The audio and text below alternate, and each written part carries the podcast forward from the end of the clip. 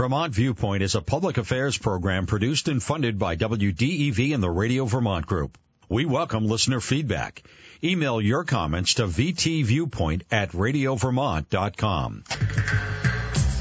Good morning and welcome to Vermont Viewpoint. I'm Kevin Ellis and thanks for joining us on this Friday, August 11th. We will discuss the ongoing saga of flood recovery today, followed by a cameo appearance on this show for the first time, at least for me, by the great Roger Hill, the WDEV weatherman, and so much more. Uh, we want to talk to Roger about what is happening with the weather beyond the headlines, beyond the scare tactics, beyond uh, the superficial. We want to get down deep with Roger about why it's raining so much, why it's flooding. Uh, we'll talk about what ha- what's going on in uh, in Hawaii uh, and across the world. Uh, and I know Roger's leading this trip to Antarctica, so I thought it would I thought it would be a great opportunity to really dig into the weather because that's all anybody's talking about in my life. Uh, it, I wasn't home yesterday when this happened, but a massive quick rainstorm happened uh, yesterday, and uh, boy, it is it is soaked uh, to the ground. So we'll get into that with Roger Hill. We will go to Washington D.C. to talk about all things politics with Bob Ney. We'll get an update on the Trump indictment case and I suspect we'll also talk about, I'd like to talk to him about this Iran hostage deal that is in the works and was announced uh, this week. We'll visit with Seven Days reporter Derek Brouwer about a Montpelier business called the Quirky Pet, which I know pretty well, uh, that has decided to reopen. But uh, I love the story because Derek talks to uh, the two owners, husband and wife, about at their kitchen table uh, about their currently closed uh, business, and the the couple kind of plays out in front of the reporter the decision to reopen. Uh, the husband says, you know, it makes financially no sense whatsoever, and but she basically says, this is my dream.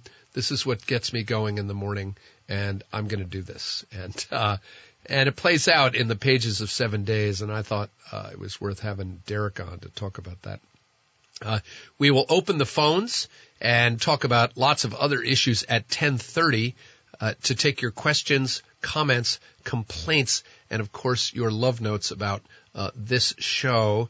The number to call is 244-1777. You can email me at vtviewpoint at radiovermont.com. And of course, you're listening to us live on the radio on AM 550, FM 96.1, and a bunch of others. You can listen also live online at WDEVradio.com. That's a good one. And on the free WDEV radio app. You'll remember that uh, we broadcast uh, last Wednesday, a week ago, from downtown Montpelier in the field. And we did the same thing in downtown Barre at Nelson's Hardware uh, this uh, a couple of days ago, and that was a real eye opener.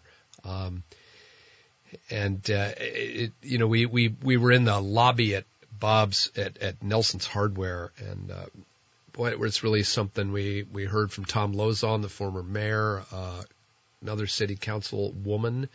Um, and we heard from various businesses. One of the real eye, eye openers for me was the kitty, the owner of the Kitty Corner Cafe, who does uh, serves food and also shelters cats. And Alexis Dexter, the owner, uh, told me she's determined to reopen. And uh, she sheltered uh, as the floodwaters were uh, rising. She sheltered what she said 57 cats in shelter homes, foster homes around central Vermont, and she's preparing to bring them back. But uh, that was quite something. Uh, last night, 500 people showed up to a community meeting in Montpelier to express, to vent, and to share ideas for how to redesign the city in the wake of the flood. Uh, 350 of them were live in the in the old gym at the the renovated gym at the Vermont College of Fine Arts. Uh, 250 people showed up on Zoom, and uh, professional facilitator Paul Costello facilitated the meeting. I was there. Uh, it, there hasn't been a lot of news coverage about it thus far, but let me let me play reporter for you for a minute. I, I must say, what stood out. Uh, this was a three-hour community meeting at which uh, people were invited. There was a there was a rough agenda. Uh, the, the the entire political power structure, business establishment um, uh, of Montpelier was there. Uh, philanthropists were there. The city council was there. I, I was struck by the fact that uh, there was no one from the federal congressional delegation, and I did not see a state government official there, with the exception of State Commerce Secretary Lindsay Kurrle, who, uh, you know, props to her. She shows up everywhere, and uh, you know, government took a bit of a beating yesterday. The city of Montpelier was criticized for not reacting fast enough, for not having an emergency plan, uh, for not notifying residents uh, fast enough about the rising floodwaters. Uh, and oh, state government got some criticism. It was predictable, but uh, I got to hand it to Secretary Kurrle. She was there. She's showing up and she's talking to people. She's got a smile on her face and she's answering questions. Uh, she's the one who was behind the establishment of the governor's uh, uh, $20 million uh, bridge funding proposal. And, uh, you know, she cares about Montpelier uh, like the rest of us. Um, I, the other thing that stood out for me was the trauma and emotion that went through that room. Uh, Lauren Parker, uh, the owner of the North Branch Nature Center, which which sits on the North Branch of the Winooski River. She said something I think that I didn't expect and no one else expected. She said, "You know, I'm open, I'm serving food, and uh, it's really lonely down here." And she urged people to come down and uh, and and talk to each other. Um, she her basement flooded, but most of her basement is stone and granite, and therefore she didn't suffer the damage that most other people did. And uh, Lauren was just saying it's really lonely down here.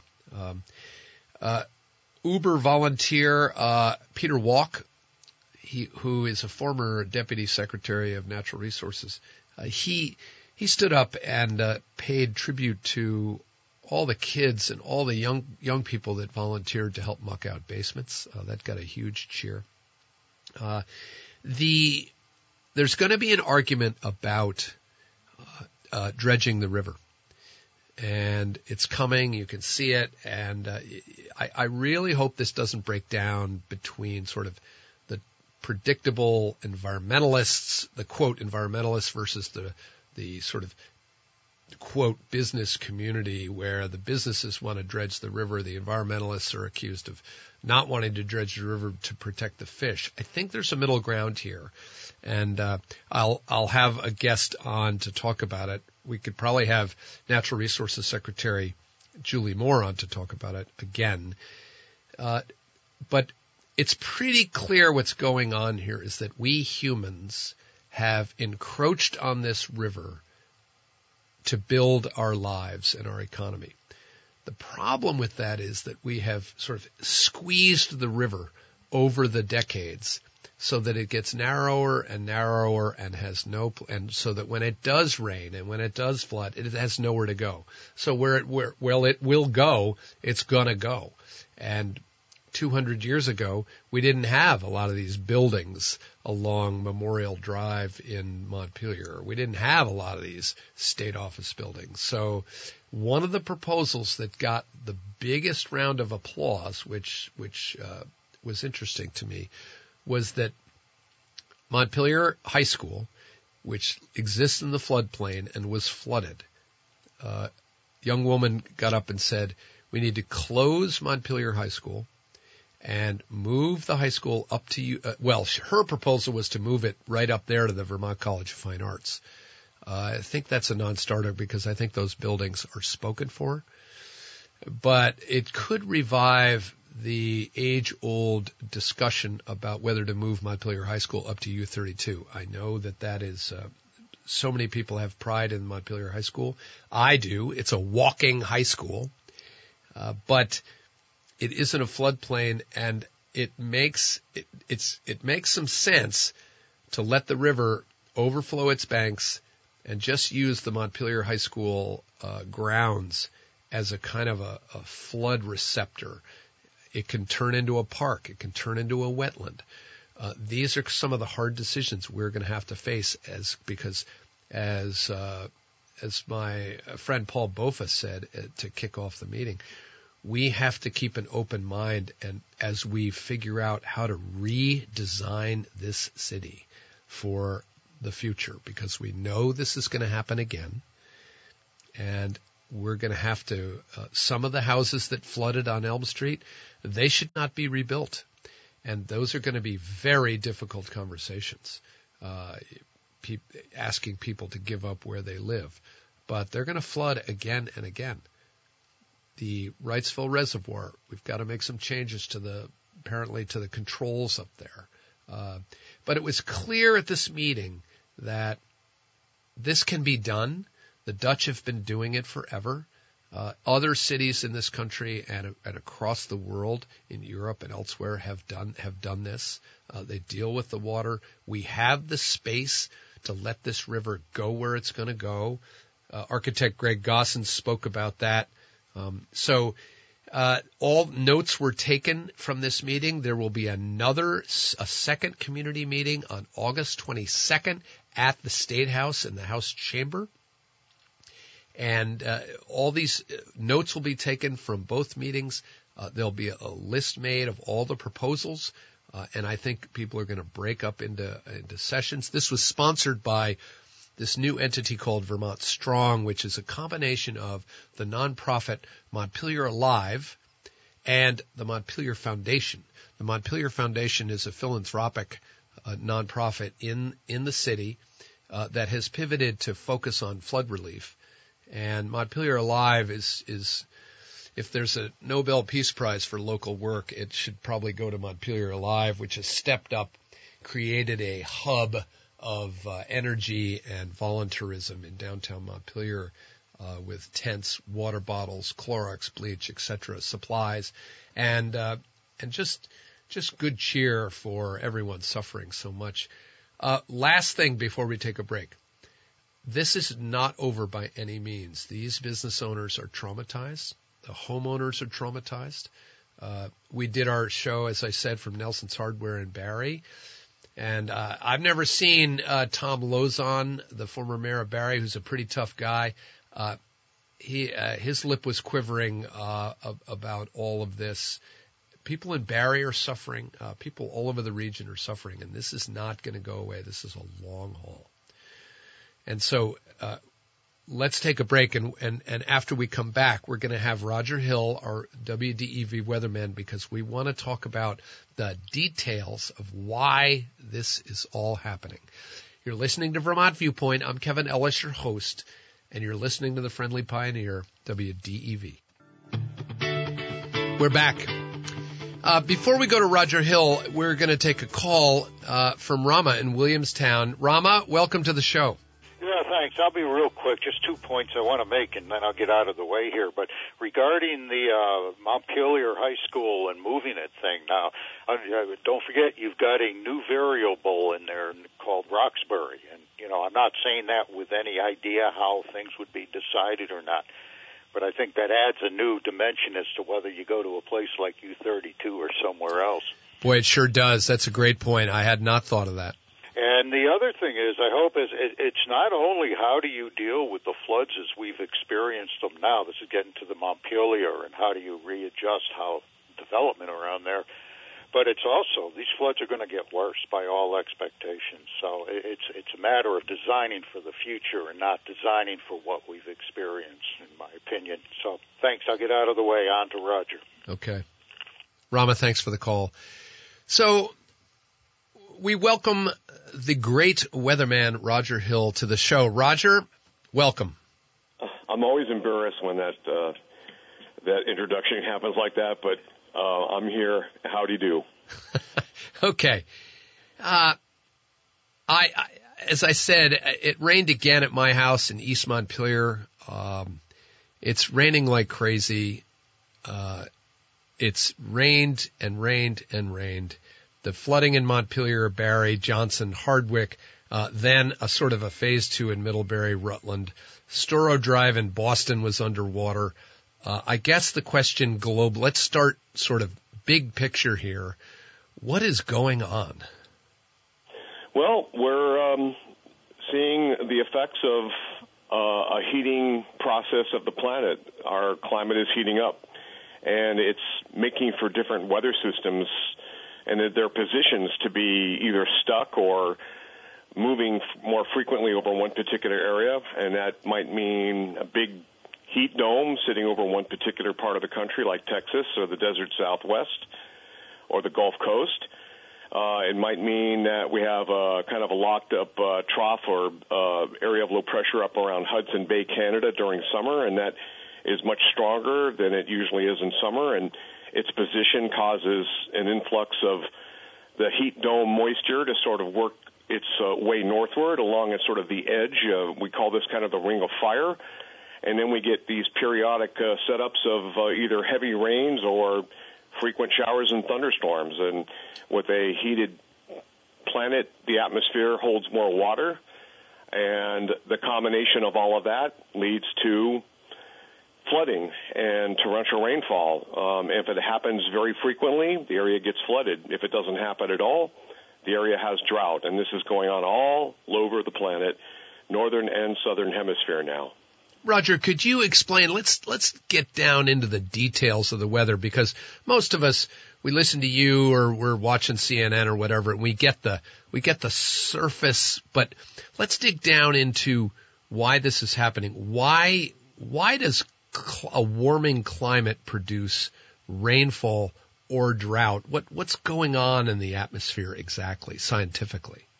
Well, there was a great paper that came out in 2011. Um, Jennifer Francis, uh, Steve Vavrus, uh, PhDs, and they attributed squirrely jet streams, oddball jet streams, and higher amplitude flow, bigger ridges of higher pressure, bigger blocking areas of higher pressure, and uh, also uh, the opposite side, uh, bigger troughs of lower pressure that go deep down into the tropics and then scoop up tropical air and spread it north. Meanwhile, in the winter times, we're seeing cold Arctic air be displaced or displaced out of the uh, the poles and then pushed uh, in the eastern side of North America, and we could still be under the gun for that. So, in the large scale picture here, it's uh, kind of attributed to the loss of sea ice up in the Arctic. Um, also in the Antarctic, uh, same thing is going on, loss of sea ice, and these things are happening on much faster timescales uh, than geology or ge- geologic timescales.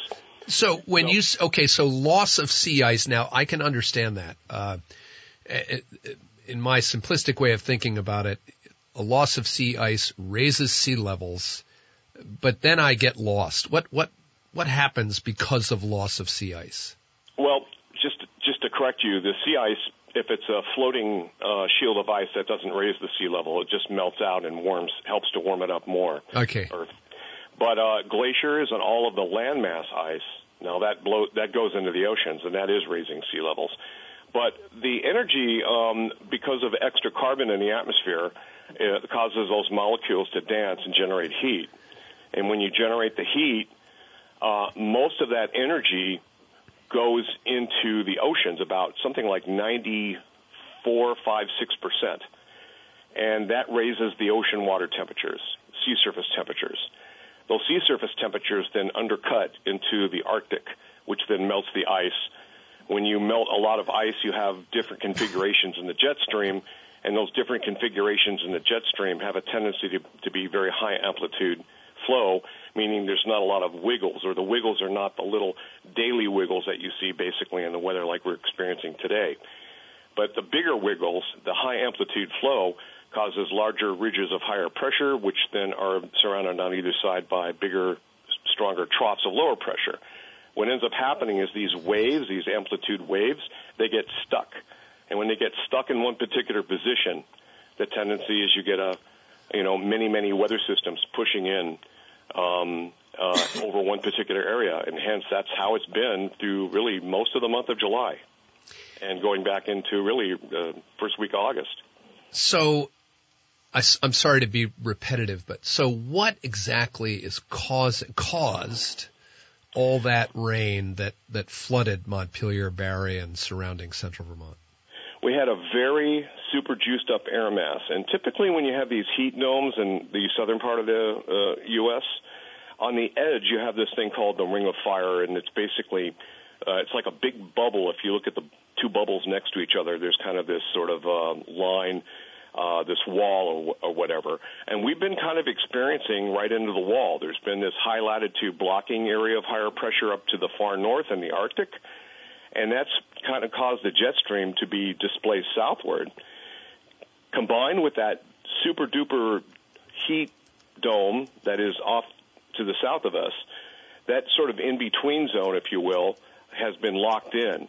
And so each little weather system, little wiggle, or what we call a shortwave type trough that basically picks up that moisture that's to the south of us, pushes it north, and each time it moves through, we're going to get showers and thunderstorms, and that's what we're experiencing last night. That's what we're experiencing, going to experience on Saturday, and there was even a couple bona fide, you know, soakers that worked on through that didn't have a lot of thunderstorm activity. Something that's very unusual to see basically in July. And again, the reasons for that is that higher latitude blocking. The reason for the higher latitude blocking is likely connected very much to the loss of sea ice up in the Arctic. Roger, is this going to keep happening? Yes. We have warmed the planet and we're continuing to warm it by adding more fossil fuel. Um, that chemistry is making for more warming of the oceans, which is heating up the ice, which then in turn is causing these high amplitude flows, which then can lock up from time to time. The question is, it's um, some people refer to it as uh, the climate casino. Um, is your number up, or are we going to see next year, you know, during the summer, are we going to see the opposite? And that is high pressure that's going to basically cause all the storms to either go around us to the north, to the west, or to the south, or to the east, and then we undergo drought. Now we've had a few of those uh, in recent years. So it's a, uh, it's kind of this back and forth variability. But here in the Northeast United States and adjacent Canada, it's really flooding is the name of the game. And so a lot of the extreme weather events associated with climate change and what we are receiving is really more associated for us, at least, with floods and less drought and you know wildfires and that kind of thing. Although we've seen the wildfire smoke, and that is also part of the same configurations of the jet stream, where areas have undergone um, significant drought up in the boreal forest in northern Quebec and back all the way to British Columbia. So these are all parts and pieces, if you will, to a larger puzzle that has to do with the loss of sea ice, and that's all part and parcel to the fact that we've uh, put so much carbon in the planet that those molecules are dancing and they're generating heat. Okay. I have a New York Times article in front of me uh, by the climate reporter for the New York Times that says that the heat and the climate is is causing the loss of billions and billions of dollars in worker productivity around the world. Uh, Amazon crews are going on strike uh, because of the heat, and and uh, she she found in her reporting that many of the factories that make school everything from school buses to whatever around this country are actually not air conditioned and she says that's going to be a massive uh, emerging new issue you know are these businesses going to have to spend what she calls hundreds of millions of dollars to air condition their factories uh, this is just one of the things that uh, that are beginning to pop up. I know I'm installing a generator uh, at my house in East Montpelier. Roger, what what other results do you see from this kind of weather uh, affect? How, how's it affecting the way we live? Well, the, in the sort of the near term time scales, uh, let's say the next decade or two, we really have to um, begin to uh, we we should be mitigating the problem that is um, stopping the source that's causing the problem, which is extra carbon, and that's more of a future thing because already built into the system for the next two or three or four decades, uh, the planet will continue to warm, and until eventually um, if there's less carbon, then things will start to turn back the other way. Um, but in the near term, it's really flooding. It's really that many of our Vermont towns are along uh, stream beds, rivers, creeks, tributaries, and we need to. I would probably underline floodplains as the number one uh, thing to do about that. We need to put value in floodplains simply because, let's just put it this way everybody who has driven from Montpelier to Marshfield, Vermont, uh, especially between Plainfield and Marshfield, you have the uh, Winooski River, the tributary on the, on the right side there as you're driving toward Marshfield. And those are all floodplains. And when the water's too high, the, the, the floodplains take that water. Um, it gets a little bit trickier, of course, in areas that are built up in villages and towns, and certainly like the city of Montpelier, even the city of Waterbury, etc., Barre itself. Um, all these rivers uh, are going to experience more flooding, but if you can put value into the floodplains and work with that, there will be a better way to sort of, shall we say, surf nature or surf with nature rather than opposing it and abutting it. And if you take a walk out in the woods with all the flooding, I had almost 15 inches of rainfall in the month of July. If you took a walk out in the woods, you would notice that, well, it looks pretty much like it always did. I mean, there might be a few more puddles, a few more, uh, um, you know, uh, areas that, that are wet, wetter areas, wetlands or whatever, um, temporary. But uh, overall, nature can handle a lot of this. Nature can absorb it. We need to figure out a way to copy nature. And floodplains is, is one of those ways. So when floods happen in Marshfield to Plainfield, the, the floodplains take up that water. And that's part of, uh, you know, the, the best way to go about this, in my opinion. Um, the other things, of course, we're going to have to rethink, you know, basements in, in, in our cities and, and villages that get flooded, or at least plan on having, uh, uh, try to anticipate them when we have flooding rains, because we more than likely will have many more to come, and we'll just have to figure out a way, like not to put your all of your uh, heating. Um, and cooling and whatnot in your basement that's going to get flooded out. We have to rethink that and plan on more flooding rather than just think, okay, let's just go back to normal and this will never happen again because it will happen again. It'll happen probably sooner than you think. We're going to go to the phones because we have a long traffic jam on the phones. We're going to start with the former host of the show, Rick Cingari. Rick, welcome to the show. Hey, thanks so much. Outstanding show. I am just captivated this morning. Um, couple things. First, I want, I hate to do this, but a quick correction, um, and it happens. You mentioned um, that Lauren is the owner of the North Branch Nature Center she has the wonderful shop on State Street, the North Branch Cafe, and so make sure people know that and go and support her. Uh, she's doing beautiful things there. But I want to just say, first of all, Kevin, you going last night to the um, meeting in Montpelier and um, letting us know about what was discussed there is fabulous. Well done on your part. And your message about um, uh, making sure if they're talking about dredging that the answer is probably somewhere in the middle between what environmentalists or those um, who support business um, would think. There is an answer in the middle. You know, Montpelier and Barre downtowns are gems, and we support them. We love going there. We love taking uh, tourists there when they come to visit us. Without those wonderful businesses, we're in trouble as a state. So uh, let's find the answer. And like you said, Kevin, it's somewhere in the middle. And last, I've heard Roger explain uh, climate change dozens of times, but now with the relevance of what happened just recently, uh, it was it was fabulous, Roger. You explaining it to us again, and this time it had such meaning. So thank you very much. Rick, thank you for the call. Uh, God, I cannot, I will apologize to Lauren Parker. Actually, I'm going to go there after the show and I can't believe I called her the North Branch Nature Center. That is terrible. She runs the North Branch Cafe. Um, okay, let's go to another call. Forbes from Corinth, you are on the line. Welcome to the show. All right. Thank you, Kevin. Listen, this is a great program and whatever you do, don't drop it today. Uh, this is pretty essential, the whole, whole issue. I spoke with two uh, two businesses I deal with in in Barre, and both of them said they are not going to reopen. And I asked them why, and they said because this is going to happen again. So whatever we do and whatever the conversations are, we've got to we've got to stay apprised of that because that that's the economic uh, engine of any community. Also, Barre serves uh, about a 20 mile radius. It isn't just Barre.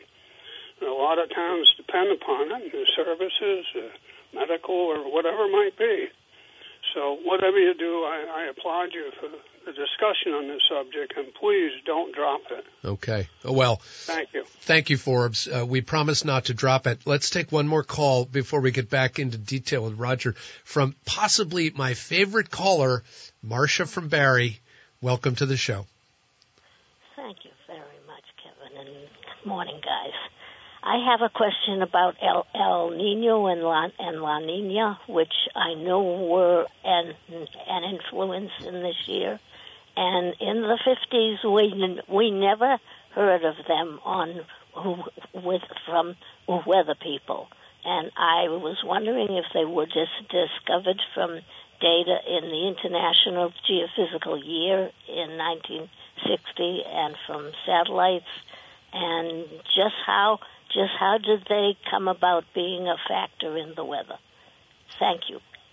Roger. And Sure. Uh, we're going into uh, an El Nino. We've been going into this El Nino since uh, oh about the past three to six months, I guess and we came out of a three years of La Nina. Its opposite cousin. What is El Nino? It's uh, it's something that has been naturally occurring uh, in the oceans in the subtropical Pacific Ocean off of Ecuador. Uh, that spreads. Uh, it's kind of a an area of super warmed up water. Uh, this super warmed up water then reconfigures the jet stream in such ways that it affects the whole planet's weather, and it's uh, in the you know the Pacific, which is a pretty large ocean. Um, the La Nina is the cool phase. The El Nino is the warm phase. And when it's in its warmer phase, when you put anthropogenic climate change and warming, you get that extra punch upward. And that's kind of what we're experiencing right now. The Earth is about 1.15 uh, degrees Celsius warmer than baseline. Um, we've been trying to keep the planetary temperature below 1.5, but with this El Nino, we're headed for probably 1.5.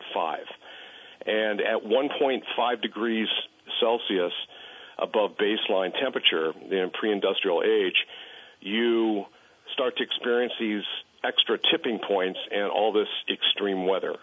We're living through the extreme weather here in Vermont, and we've had the flooding um, when we have an El Nino, that helps that it's a natural variation that will bump that up and cause crazy weather around the world. And indeed, it is right now. We've heard about the floods in China, the, the fires in Lahaina that burn Lahaina, Maui, Hawaii down, are also related to a lack of rainfall in the Hawaiian Islands, which is related to the position of the mid Pacific high, which is related to the surface seawater temperatures, which is related to, you know, carbon. So it's all interconnected on some percentages, but El Nino and La Nina are absent. They're not related to climate change, except that we're pushing these El Ninos up in temperature, and consequently, we're seeing a lot of extreme weather across the planet with that combination. Now, when we go back to a La Nina, things may settle down just a little bit, or other things may take place like drought. So there's a lot to consider here. There's natural variation combined with the overall warming of the planet.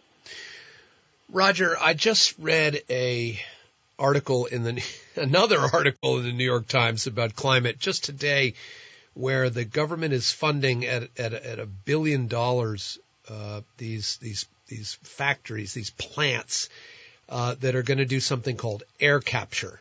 Uh, and these are pilot programs. One is ironically going to be run by Occidental Petroleum that is going to suck in the air with giant vacuum cleaners, decarbonize it, and put it back out in the atmosphere. Al Gore uh, says that it's a complete uh, debacle and a boondoggle.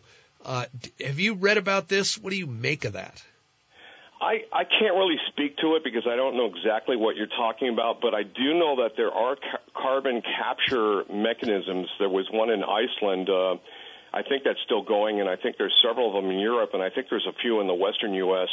that are actually trying to pull carbon and in creating limestone out of that carbon, and then they use that to pave, for example, the uh, the apron on you know off the sides of runways and things like this. I think San Francisco International is one of those uh, that did that.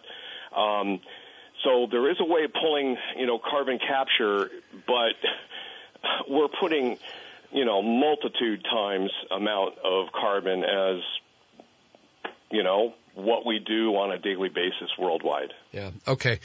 Roger, uh, I was at a community meeting in Montpelier last night from five from six thirty to nine, and there were 350 people in the gym at Vermont College of Fine Arts and another 250 on Zoom. And I had this realization.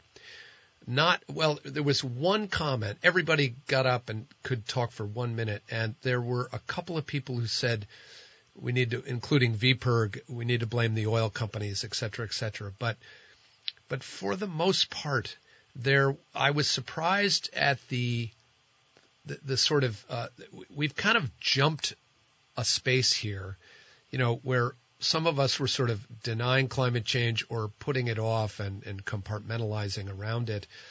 Now everybody in that room realizes that this is here. It's going to happen regardless of party, regardless of ideology, regardless of politics. Everybody in that room uh, realizes that this is going to happen again and we have to do something about it. And we've kind of moved past the stage of, you know, what causes it, uh, why is it happening, etc., to solutions. And I was both, I, w- I was curious about that, but I was, it was, I don't know, good at some level because people are moving to, uh, what are we going to do about this? And they're not arguing about the politics. Do you have a reaction to that? Well, I mean, I've been talking about climate since 1987, 8, something like that, and yeah. um, I I'm beyond it. I've moved on. I think it's a that's a problem for the American uh, Psychiatric Institute. Yeah, it's not a it's not it's not atmospheric science. It's not meteorology. It's beyond that point. Um, so I'm not even going to go into the denial part. I, I don't even mess with it. I don't want to talk about it. I yeah. moved on. We got uh, flooding rains that are going to be the problem here on during some summers, maybe in the spring. Um, you know, just think about this. Uh, what if we get an extra juiced up air mass that then is, and, and by the way, the oceans are, sea surface temperatures are on fire in the Atlantic, and it doesn't look like they're going to go back to cooling anytime soon. Um, what if we get, uh, you know, um, say uh, 1.5 inches precipitable water, which is uh, how much water you'd squeeze out physically out of the atmosphere, juiced up air mass, say in, uh, I don't know, December 25th. Uh, well, um, would the air temperatures here be cold enough to cause snow? Probably. Um, but you put those combinations together, and now you're talking about a snowstorm that's on a record level that you can't even imagine. So there are extremes like that that we have to keep our eyes on, and we have to look out for variability and plan for variability. I think one of the things that I see here in Vermont, most people are, uh, you know, they're identifying the problem. It's like you know AA or something. Um, and okay, what do we do about? We have to mitigate it. We have to stop the sources without killing the economy for sure, but we got to get after it and there's things we can do individually and also on policy levels. Um, but we also have to adapt to it, and we have to do these two things uh, combined, and we have to to basically run an economy doing that. That's my answer. Yeah, that's right. That's right. You you can't, and and it's not like Vermont uh, is going to reduce its climate emissions and have any material impact on worldwide climate emissions or weather. So the, the task for Vermonters is at the legislature, uh, for the congressional delegation, and for city governments and select boards is to uh, adapt and get resilient. And I guess my next question is, uh, what's what are the top five resiliency to do items on your list, both personal and uh, for the rest of us? Um, is to plan for future floods, like where I live, particularly just on my property myself. Um, my uh, pond level uh, dam overflow worked. It did not gouge out or erode anything. Um, and we took our 15 inches of July rainfall. And that's good. That's resilient. However, what if it's 20 inches? Yeah. You know, not next year or the summer after or somewhere down the road. Um, that could cause a erosion of the spillway, which could erode my driveway, which could cause a flash flood all by itself, like a beaver dam letting go. These are all things that we have to start considering. The other things to consider are when we swap out culverts to go to the next size up. Um, maybe in two sizes up if we have the opportunity. Uh, I hate to, you know, take a, a political statement, but the words "build back better" come to mind. Not build back the way it used to be, but build back better. Start thinking ahead. Be proactive rather than reactive. Right now, everybody's reactive. We have to think proactively. We have to think about, okay, can we handle that? And then we have to also think about its opposite. And this is something nobody talks about here, but what happens if we have uh, six months of no rain? It's possible down the road. Yeah. Uh, what happens then? We have trees now that are all dried out and, and, and the fire hazard conditions. And what, hap- what happens if we have a big forest fire? We've had that in the past. It'll happen again. Nobody thinks about that. We have to be proactive in thinking about all these things together.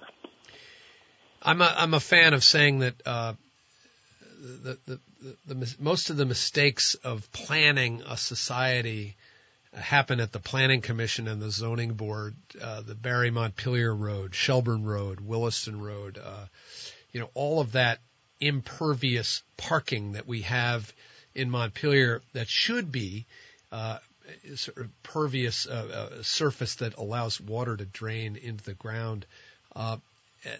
I'm reminded of the Pogo cartoon. We have met the enemy and he is us.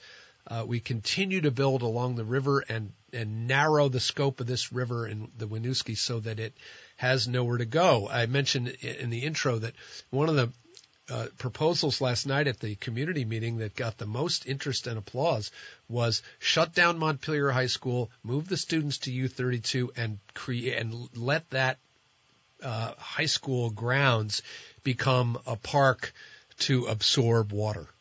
And we're going to have to make hard decisions like that coming down the pike here. And I, you know, wonder whether we have the ability to do that. I think the billboard of weather is going to be up there flashing in our faces at night, during the day, and that's what's going to drive us to make the right decisions. The yeah. question has become are we too late for it? And uh, you know, I think it's kind of imagining uh, uh, managing the demise at this point in time, rather than saying, okay, we can turn a corner and everything's going to be all right. I hate to say that, being negative. On the other side of that coin is uh, we can drive an economy by doing the right thing. And, we, and here in Vermont, we can also set the examples there's a lot of places that are just like us all across the planet. Right. And there, a lot of places are doing the right thing, and other places are not. So we need to be proactive. Um, I think I can squeeze one call in here. Dave from Richmond, I've got about 30 seconds, so go ahead.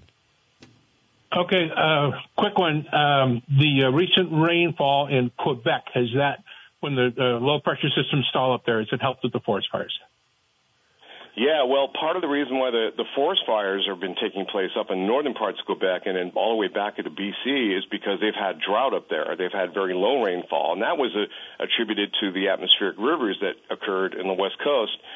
And you know, the leg bone's connected to the knee bone, and everything's interconnected like that.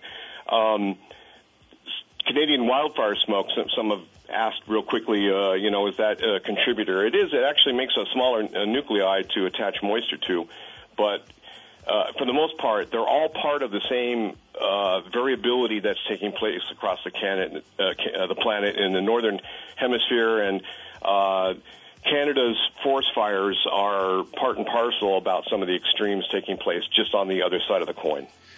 Thanks for the call. Roger Hill, operational forecaster extraordinaire. Uh, this is not the last time we're going to have you on. We got to keep talking about this. So thank you for joining us. It's a broad subject. I'd be happy to come back on it. Okay. Uh, we're going to take a break. We're going to come back with Bob Ney from Washington, D.C. I'm Kevin Ellis. It's Vermont Viewpoint, and you're listening to WDEV.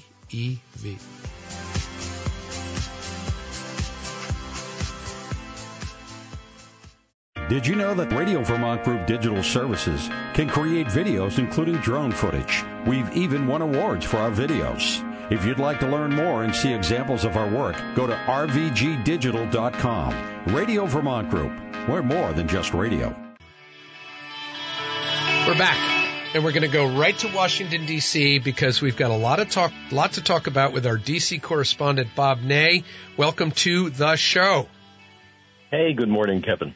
Okay, Bob, uh, there is talk about a prisoner swap between Iran and the United States, but I heard on the radio coming in that those uh, prisoners are not yet out of Iran. They are in a hotel under guard, and the diplomacy wheels continue to, to spin.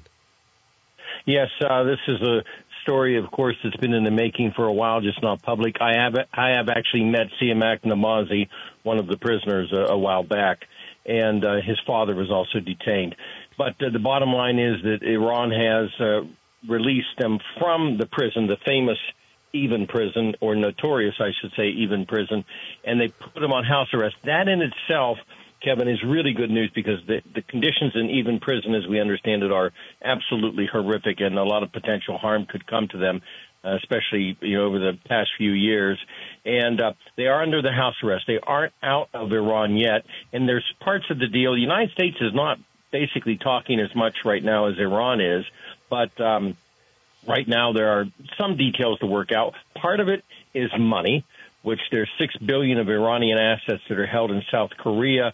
That's in the account of the central bank of Qatar, uh, the country of Qatar, and the Iranians want that. And then in some of the articles, Kevin, it alludes to the fact there's going to be maybe some Iranians that are in prison here that are going to be swapped also, but that's not yet uh, into detail. Eh, Bob, talk to us about diplomacy because whenever things like this happen and the United States government is uh, very quiet, it's a signal that things are happening, and it it might even be a signal that relations between these two countries, uh, which have been on the rocks for decades, there could be something larger going on here. At least that may be in the mind of Secretary of State Antony Blinken. Well, I, it might be, and and uh, uh, Biden, who was with Obama, was the number one person that could have launched a second nucle- nuclear deal because he was there for the first one, which was groundbreaking. And Biden never did that. Uh, I, in fact, I'm in, in shock. I thought when he became the president, he'd say, okay, we're going to go back to the deal that we launched when I was vice president, but he didn't do that.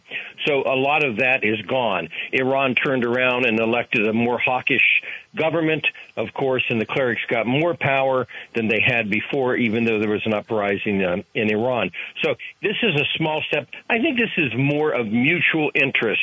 We want the Americans back uh, the five of them, and the Iranians want their money and possibly a couple of other prisoners, but in particular, six billion dollars that's held there, which is going to be the debate. You know, do you do you yield? This is always out there, Kevin.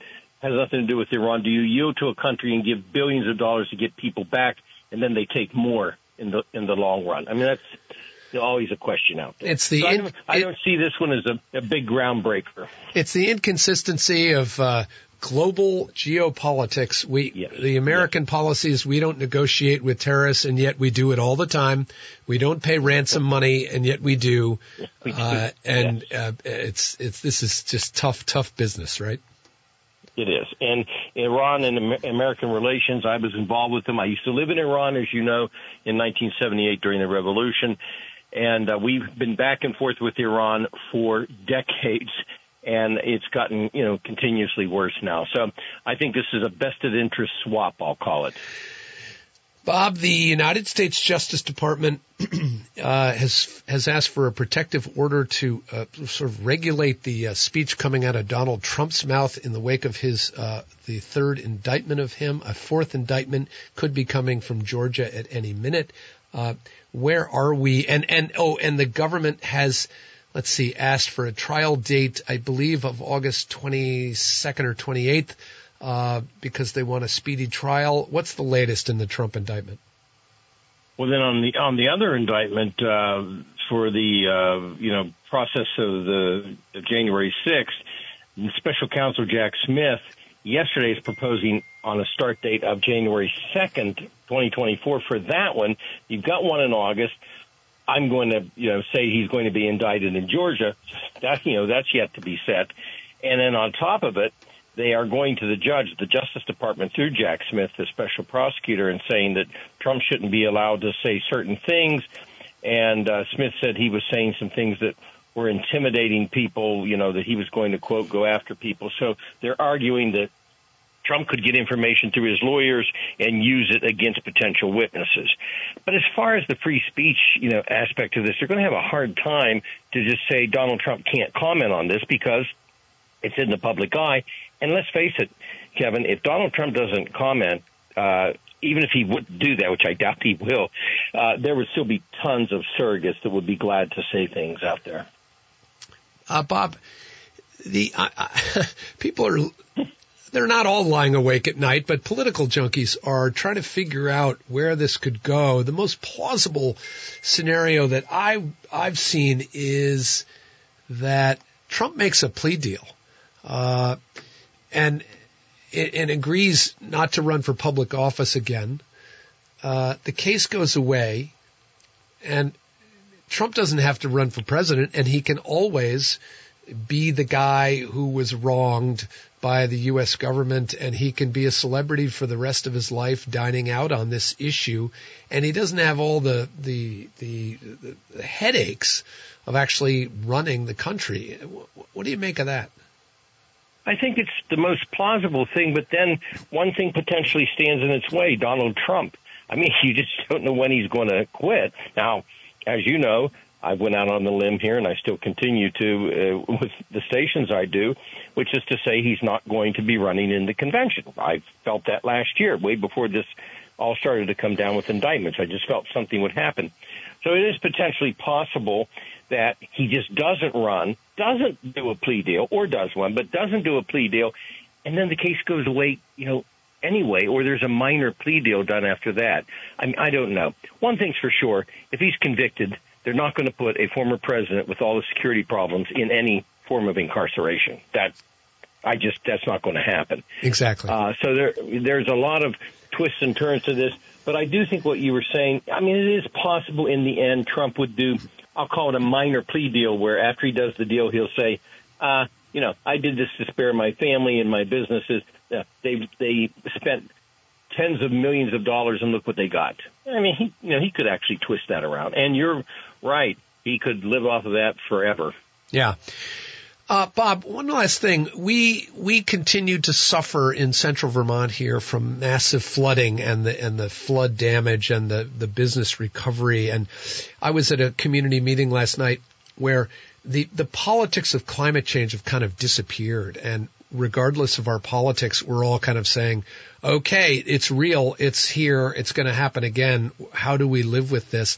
Can you take us into your old uh, uh, caucus at the Republican uh, Party and and tell us what's going on around the reality? I mean, the the fire in Hawaii, the flooding in Vermont, the it's all over the world now. The heat domes in the south of America.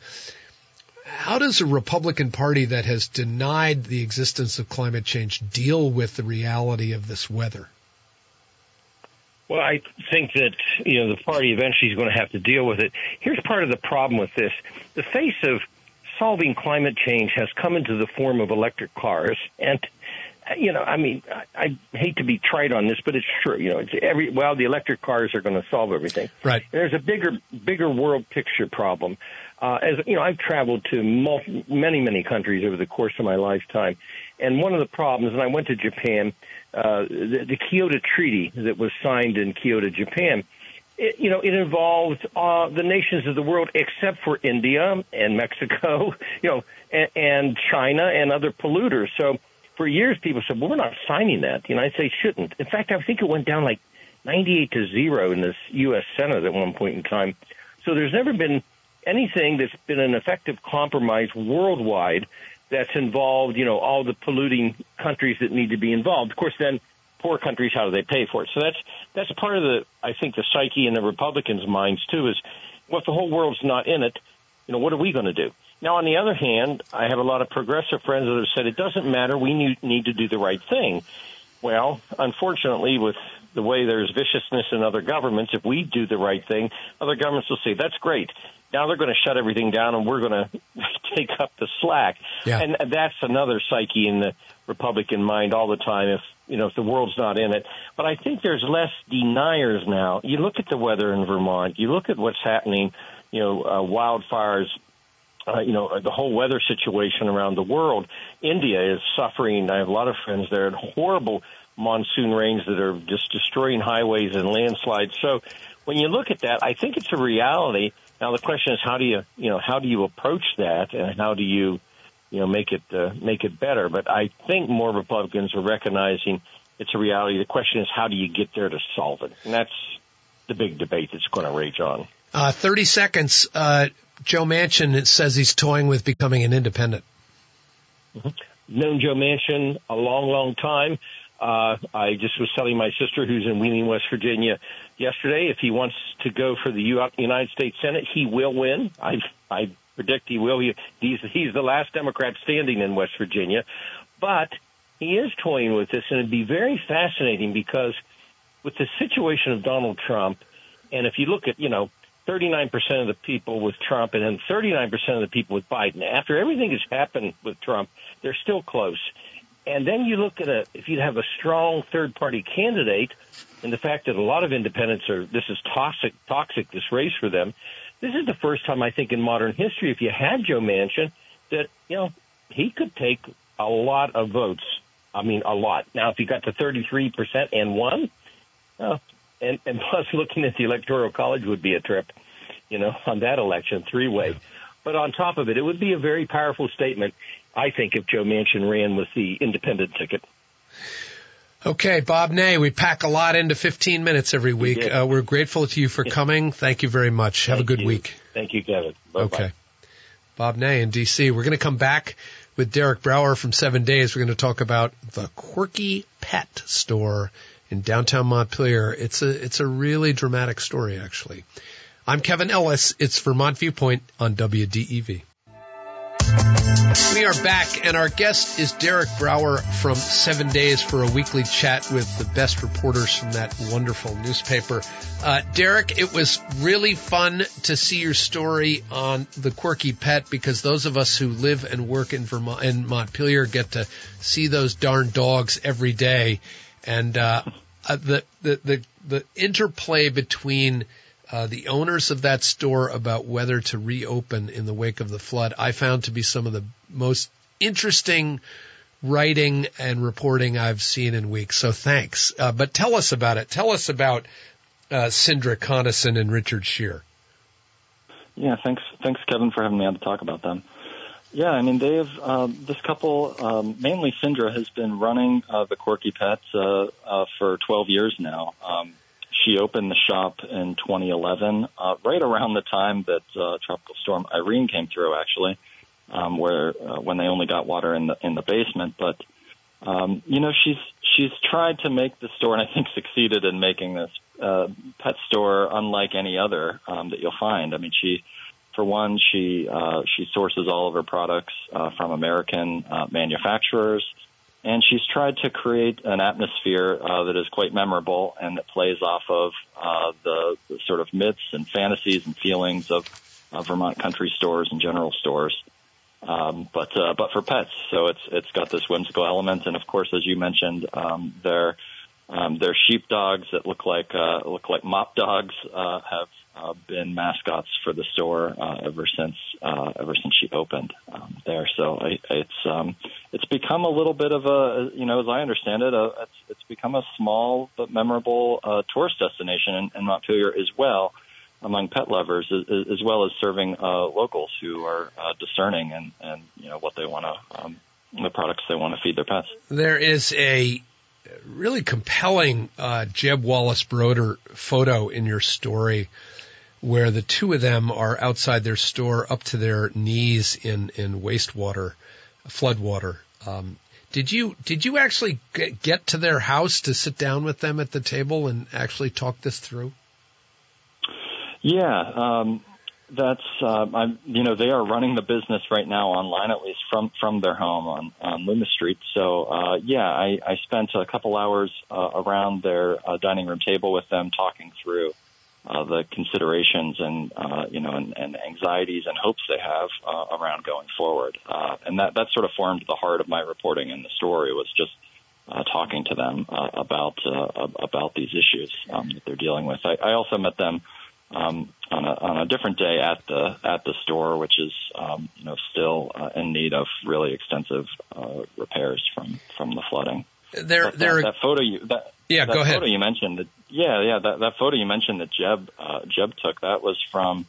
Um, Monday evening, uh, when the waters were still rising, uh, as as they explained to me, they had um, they had actually closed the shop. Uh, Cinder had closed the shop that afternoon because it was raining so heavily and nobody was shopping.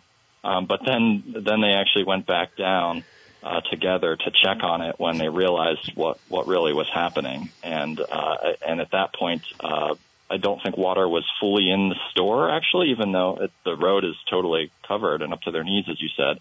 Um, but they they sort of knew at that point that uh, that they were in trouble and as they relayed to me, um, Sindra declared that she was going to go home and uh, and have a glass of wine and, and figure out what to do next in the morning.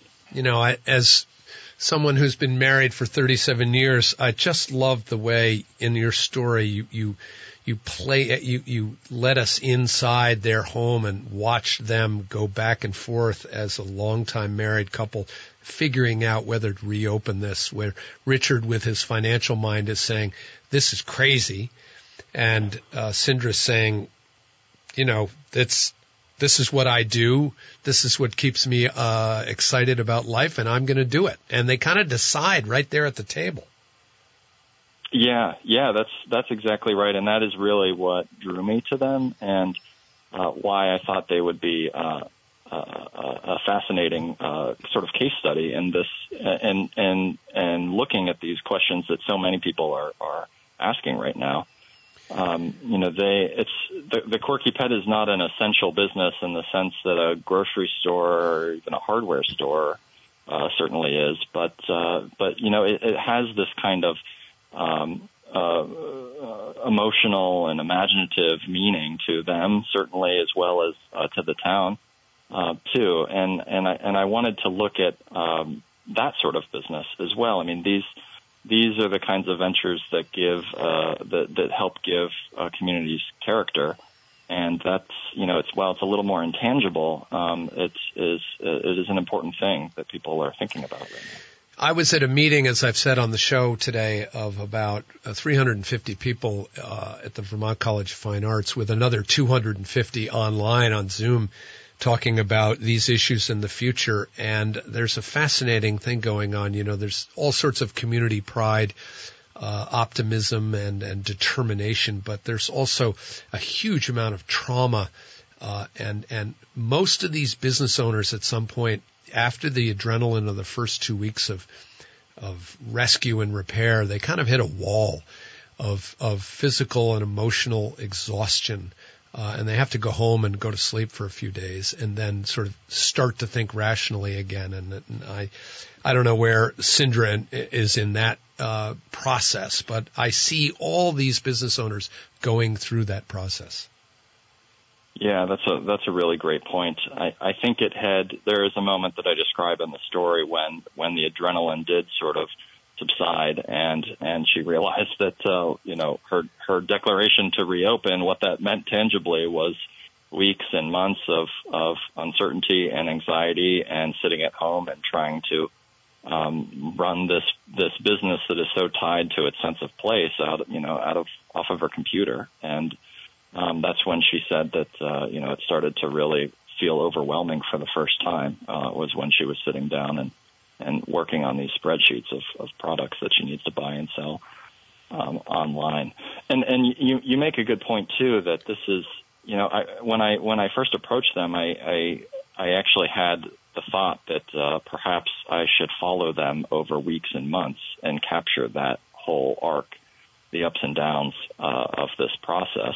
Um, but uh, in talking to my editors, we decided to um, uh, to run the story now. Um, and I think that you know I think that ended up working because this was a couple that that really has uh, that that really made its decision and, and, and staked you know sort of staked its flag in the ground very publicly and so they were um, you know they they've thought through a lot of the stuff already and I think it was I I, I thought it uh, interesting to hear and I hope to read about um, the, the thought process and uh, uh, as you've mentioned, the, this, all of the sort of conflicting impulses. Um, you know, you know, they're, they're you, dealing with. You quote uh, in your story Jen Roberts, the co-owner of Onion River Outdoors, and uh, I'm a customer over there, and I've I've talked to her and her husband Kip about this many times, and she is she is publicly talking about uh, being unable to imagine that that all of these businesses will come back, and uh, it, that's kind of buried in the. You know, I think in the media, we we a lot of us we're we look for the optimism, we look for the the good story, the inspirational story, but buried deep within all this is there is a um, a, a dark realization by a lot of these people. Uh, be, you know, uh, uh, my my buddy Glenn at the at Capital Copy uh, who's said he's not coming back. Mr. Z's Pizza, they're not coming back. And and Jen gives voice to that, and it's in your story that uh, this town's going to change, um, and uh, a lot of these businesses are not going to make it. Yeah, I mean that's that's really interesting to hear um, to, to hear you um, talk about that. I mean, I, I got this one narrow window of one business that is really resolute and and and, and in some ways I think you know kind of kind of defiant um, in in their approach here. I mean I think they really made a point that we're going to do this in the exact same location that we've been. We're not going to change. Uh, we're not going to change that that aspect of what we do, and um, we may we may have to adapt. And the story does get into some of their ideas of what they think adaptation means for them. Um, but uh, yeah, I mean they they are placing their bet that uh, it will come back, and I think um, you know it, it's it's absolutely an open question the extent to which that will be successful, or, or the the realities that they and others are are are just beginning to kind of run up against. Well, Derek Brouwer, uh, thank you for joining us. Please send a message to Paula Routly and everybody else at Seven Days that uh, to keep these flood stories coming because as uh, we can't afford all of us to sort of walk away, uh, and it's going to get harder and harder. Uh, the you know the the out of state TV cameras have gone, and uh, and it's going to get harder and harder to to sort of uh, shine a light on this. But this is going to be a long slog for communities all over the state, and thanks to Seven Days for covering it. So uh, we'll see you down the road, and thanks for your reporting. Yeah, thanks for your interest, Kevin. It was great to talk to you. Okay. Derek Brouwer, uh, quiet but mighty as a reporter for seven days. You can get the, uh, you can see that story about the quirky pet at sevendaysvt.com. You can, uh, get the paper version, which I like to do, and uh, spend a good amount of time going through it. The job ads are great. The personals are fantastic. Uh, and the I Spy stuff where you know, people send little love notes to each other. Also a great feature. And Paula Routly's uh, sometime weekly column in the in the beginning is also a great new addition. Uh, couldn't do this without seven days. We're going to continue shining a light on this flood because it's uh, hurt and uh, inspired and uh, affected us in so many ways. We are back. It's Vermont Viewpoint. I'm Kevin Ellis, your host on Wednesdays and Fridays. Just a couple of housekeeping notes. I'll be back Wednesday. We're going to try to continue our on the ground live flood coverage. We've done Montpelier, we've done Barre, uh, and where I go out into the field on Wednesday and uh, sit down in the town and talk to everybody in town. I'd love your suggestions. I'm thinking about Cabot, Plainfield, uh, uh Johnson, uh, so many towns affected. So uh, that's plan that that that show is still being planned, but we'll see we'll see where it takes us. But uh, we, are learning a lot by going into the field. Uh, before we uh, talk about some more news, let's go to the phones. We have Michael from Waitsfield. Michael, you're on the line. Welcome to the show. Yeah, good morning. It's a very important show.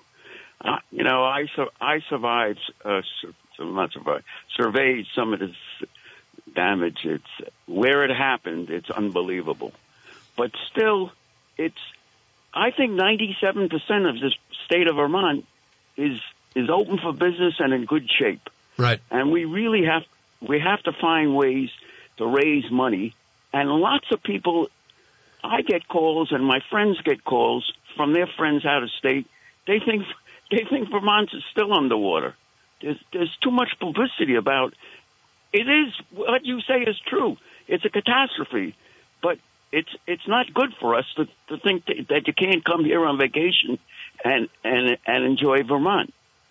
So I think you realize that, but but you know, bad news sells. Nobody wants to hear good news. But but I think I got a way that we could raise a lot of money. We could get a lot more business up here. We have a group of people that are ski pass uh, buyers from Mount, from Mount Snow to Jay Peak they love Vermont. They come when it's 20 below. They have disposable income. Why can't the gov- Why can't the governor write write up an email about what our problems is, how we they can support us by coming here, August foliage, be record outturns of, of of tourists that know and love Vermont and and have money. But we have to direct it directly to them. They have, it, it should be sent out by all the individual ski areas they have this, the email addresses of all their customers, and and we know that they want to support Vermont, but we have to make it more aware to them. I think it's a good idea. I don't know why it's it, it's not done. Michael, you're making two points, both of which I agree with. Gosh, Vermont is so. I mean, Montpelier is is a tougher case, but you know, Waitsfield, uh, Lawson's finest is open for a sip of sunshine. Uh, the the valley's is ninety seven percent. Yeah, the yeah. valley's doing great, and I noticed, by the way, and I agree with your uh, the outreach to those who love Vermont, who come here from out of state, of which I was one when I was a kid. There's disposable income there. I, I, I was at this community meeting last night in Montpelier, and one thing I looked around the room and saw was there was a lot of money in that room. Uh, there's, there's, you know, philanthropy is alive and well, uh, well here. Uh, people who come here have disposable income. I agree with you 100%. I, I wanted Michael to ask you a quick question. I knew I heard the other day that the Village store in Waitsfield is for sale. Is that true? Yeah, definitely for sale. Troy, Troy is a great owner. He had his 17 years. Uh, retail business is a lot of hard work, and he has other obligations. So uh, he's going to sell it to the right person. That's one thing for sure about Troy he he, he is uh, going to interview these people, you know, night and day. So I don't think we have any any worry about it, you know, changing hands from from the person who I believe is the per, is the perfect owner, because he's going to find another perfect owner. And you know, Michael, you raise so, a real, you raise a really good point that I believe in, which is we can't be afraid of change. Um, you know, they're, we're afraid that downtown Montpelier is not going to come back the way it was. Well, you know, it, we we may be able to find find better ways to be downtown Montpelier. We may be able to redesign the way we live in Waitsfield and Warren and Montpelier and Barre to be more resilient and uh, more uh, not so prone to flooding. and uh, we can. I'm afraid. I'm afraid. Uh, what you say is 100 percent true, but I'm afraid of it. What about what happened? What happened with Irene? We had the same scare just recently, and uh, now I, you know, talk everything has got to be all, all utilities got to be on the second floor and all this kind of business. It should have happened. Yeah. The, all the rebuilding and money that we spent is wasted money. It just floated away. We knew the storm was going to come back again. it's near a river. It's it's got to come back. Tough talk. You know, I, I don't. Tough talk for Michael. Michael, I'm hearing your accent. You have a little bit of an accent, which tells me you were not born here. I'm I'm I'm from New No, Jersey. I'm from New 50 Jersey. So where are you from? I've been here 50 years. I lived my first 12 years in uh, uh, New York on the borderline between Queens and Brooklyn. Then go. I lived in Florida through uh, schooling and college. Then I came back to New York, but I've been in Vermont for 50 years. I love it. um, you, you know, um, I love it. But I love I love hearing the Brooklyn accent. It's still there. Okay. Well, all I know is the the industry of tourism is very important and not spoken enough in in in Vermont.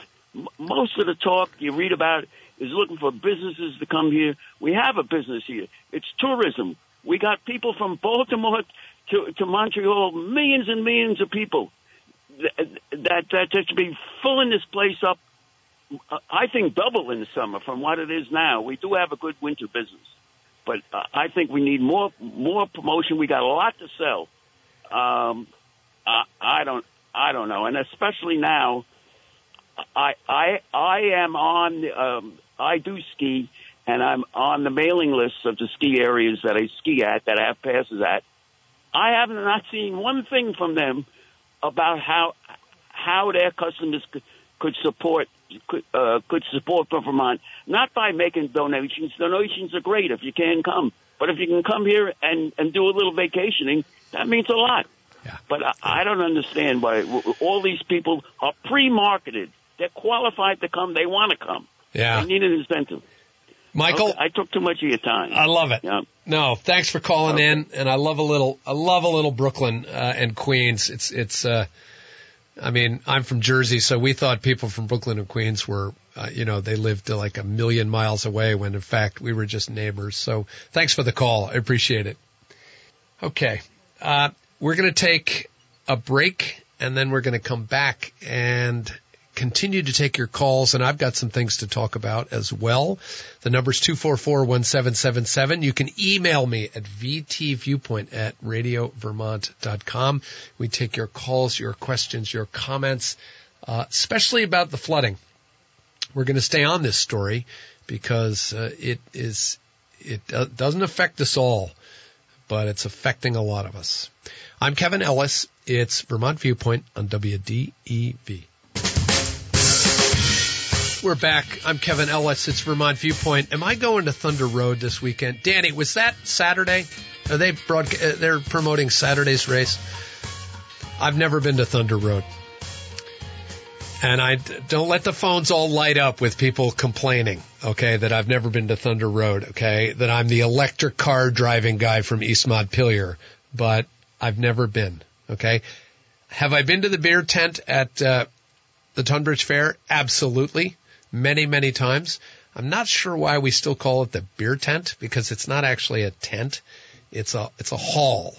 And uh, but I don't know. I think back in the old days when things were pretty raunchy at the Tunbridge World's Fair, uh, I think the beer was served in a tent.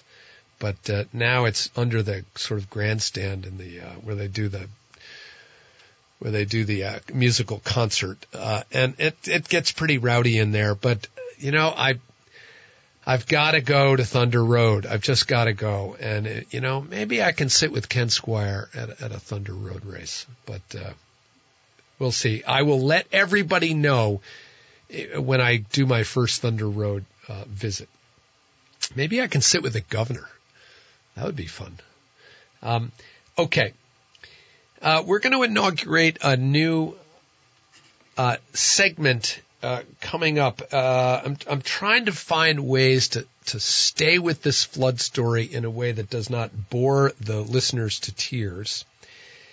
And uh, but also give this story the the weight uh, that it deserves. And so, one thing we're going to do is we're going to follow on a regular basis the ups and downs of a store in Montpelier called Bailey Road. My friend Sarah DeFelice uh, runs that store. Uh, she was she's right there on Main Street at the intersection of State and Main. Like everybody on that block, uh, her store was destroyed, and uh, she is determined to come back. Uh, and she is uh, doing a whole range of things to come back and I want to follow those. And so she's agreed. I talked to her last night at the community meeting. She's agreed to come on the show on Friday. She'll she'll she'll start next Friday. She's unavailable today, and we're just going to check in with her on a regular basis to see how she's doing. But here's what she's done. I mean, her her store was destroyed, as I said, filled with mud. They have it cleaned out, um, but she did a couple of things right away. She realized she needed to generate revenue. And so she immediately had a flood sale down at Caledonia Spirits on uh, on Barre Street in Montpelier. And as I said before on this show, I I went down there and I've never seen uh, I didn't know there were that many shoppers for clothes in in all of the Montpelier area. The place was jammed, and she was selling flood damage stuff, stuff that uh, you know summer stuff that no longer is appropriate for fall, uh, household goods, etc.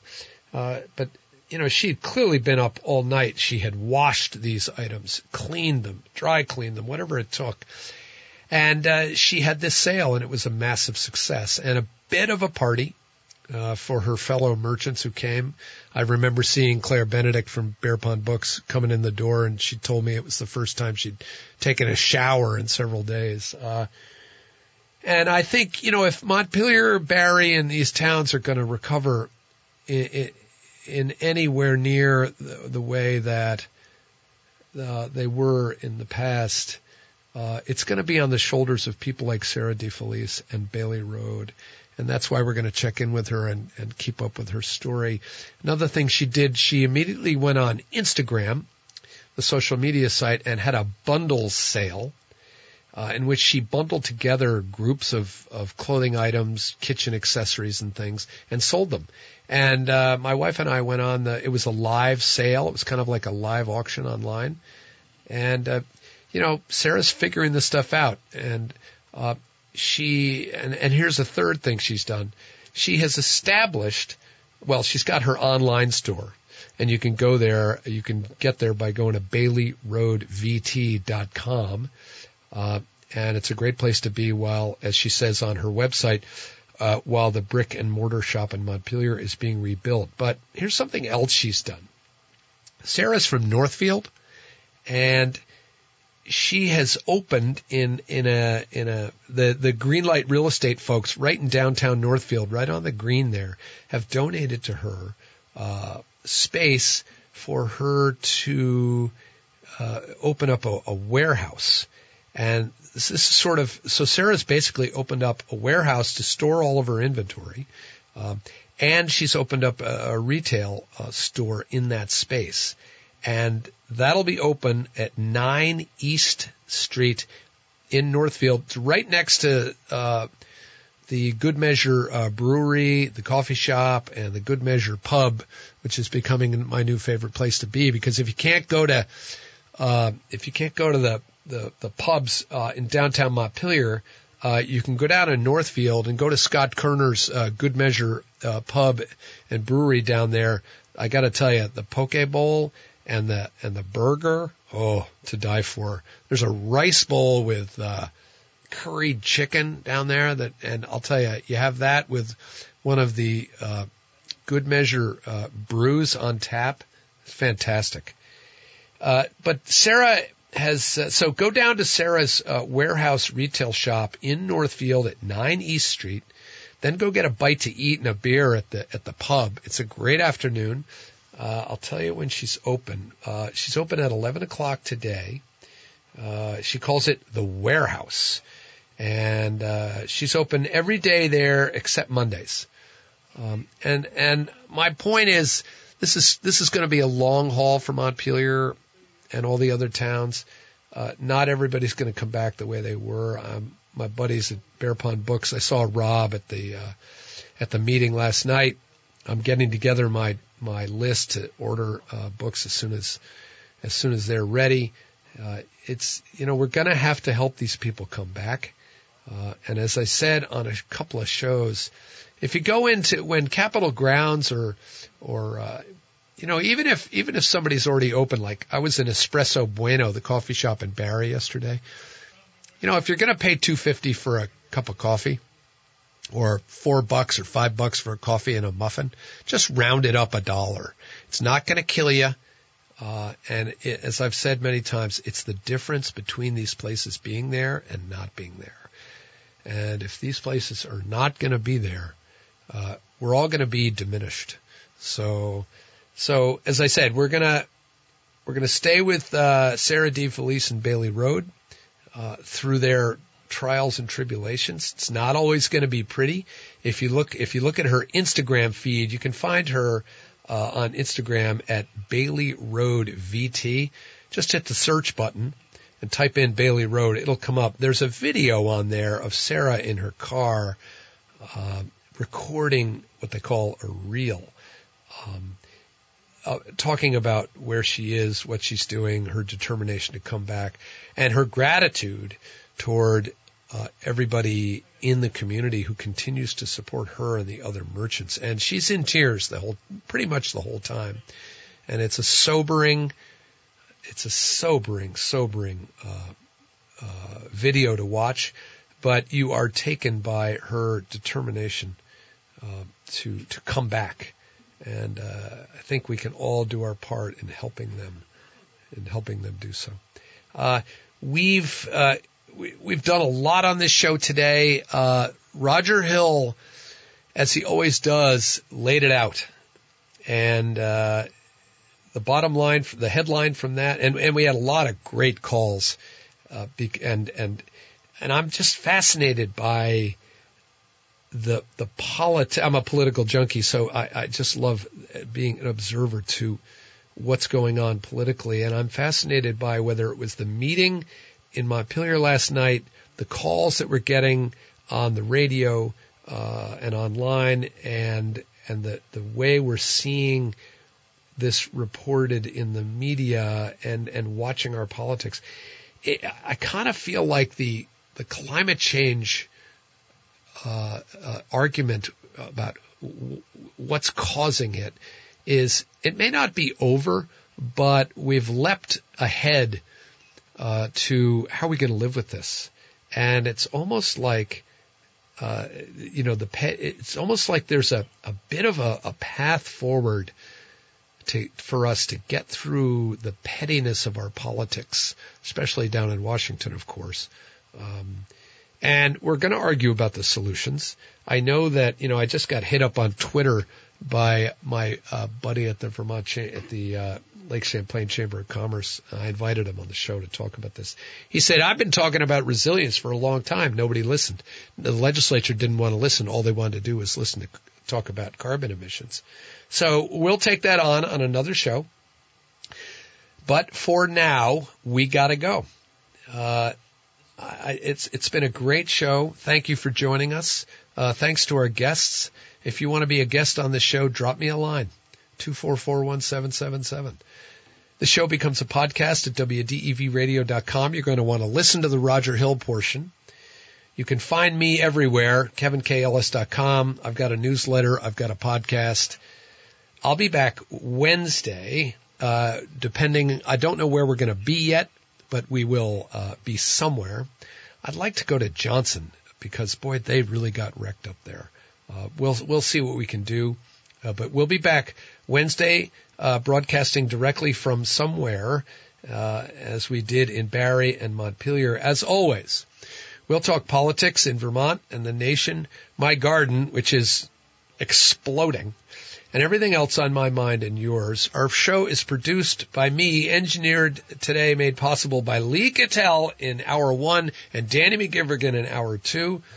Thanks to all the folks at WDEV as always. And thank you all for joining us. I'm Kevin Ellis, and we'll see you right back here Wednesday on Vermont Viewpoint Live Radio on the Friendly Pioneer, WDEV.